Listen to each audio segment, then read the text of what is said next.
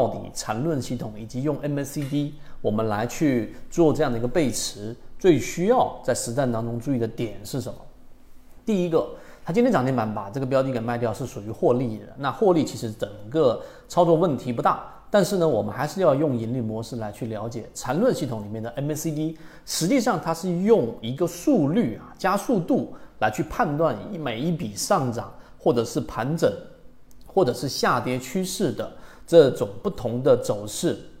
方向的力度的量能的堆积，还是衰竭的过程？记住，它是一个加速度，它不是一个速度标识。所以你明白这一点之后，才能真正的算是缠论的入门。第一个，在日线级别，大家要知道，MACD 它是一个相对比较粗糙、比较。钝化的一个信号，它不像 KDJ 是源自于期货，所以它是十二日均线跟二十六日均线的差值，然后再用这个差值跟它的一个相对的加权的移动平均线的一个这个差值的比较，所以它是一个加速度。那既然是加速度，你就得考虑到它在加速的过程当中到底是处是不是处于刚刚启动的阶段，你不能用一一辆车，举个例子，它前面加速。呃，达到恒定上了高速的时候，它是一百一十公里每小时。然后呢，它下了高速之后再上高速的时候，再上高速的时候正在加速的阶段，然后没有达到恒定的情况，你就用这个速度去比上一个速度，你就得出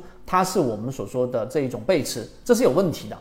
所以在缠论当中有非常清晰的定义，到底怎么样去判断一个标的出现了我们说类型的买卖点，是在次级别上去判断的。所以你会发现，这个标的我们说到，它在六十分钟级别并没有发生背驰，在三十分钟、十五分钟级别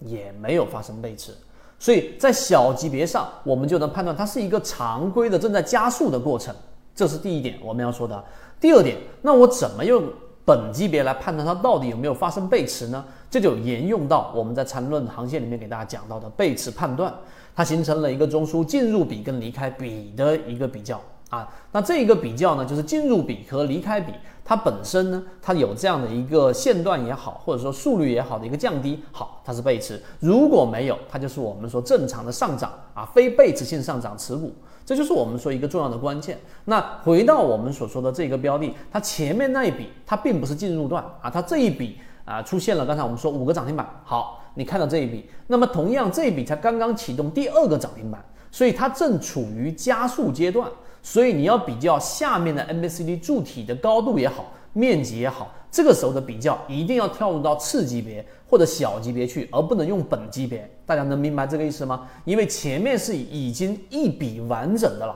而你现在又比较的是刚刚启动这一笔的两个交易日而已。所以在本级别上这一个背驰的判断是我们说错误的，一定要跳到这一个次级别上。如果你一定要用本级别的话，在缠论里面有方法。举个例子，当下方的 MACD 柱体面积走到一半的时候，接近一半，举个例子，这里形成了一个面积，然后开始降低的时候，用这一半乘以二，然后你大概就能得出一个，哎，下方 MACD 柱体面积有没有发生背驰？这是方法一。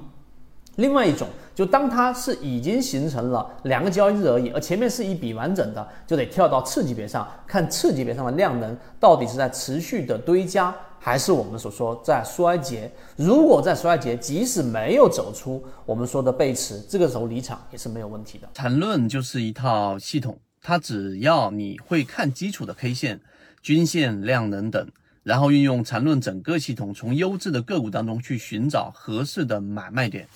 圈子有完整的系统专栏、视频、图文讲解，一步关注老莫财经公众平台，进一步系统学习。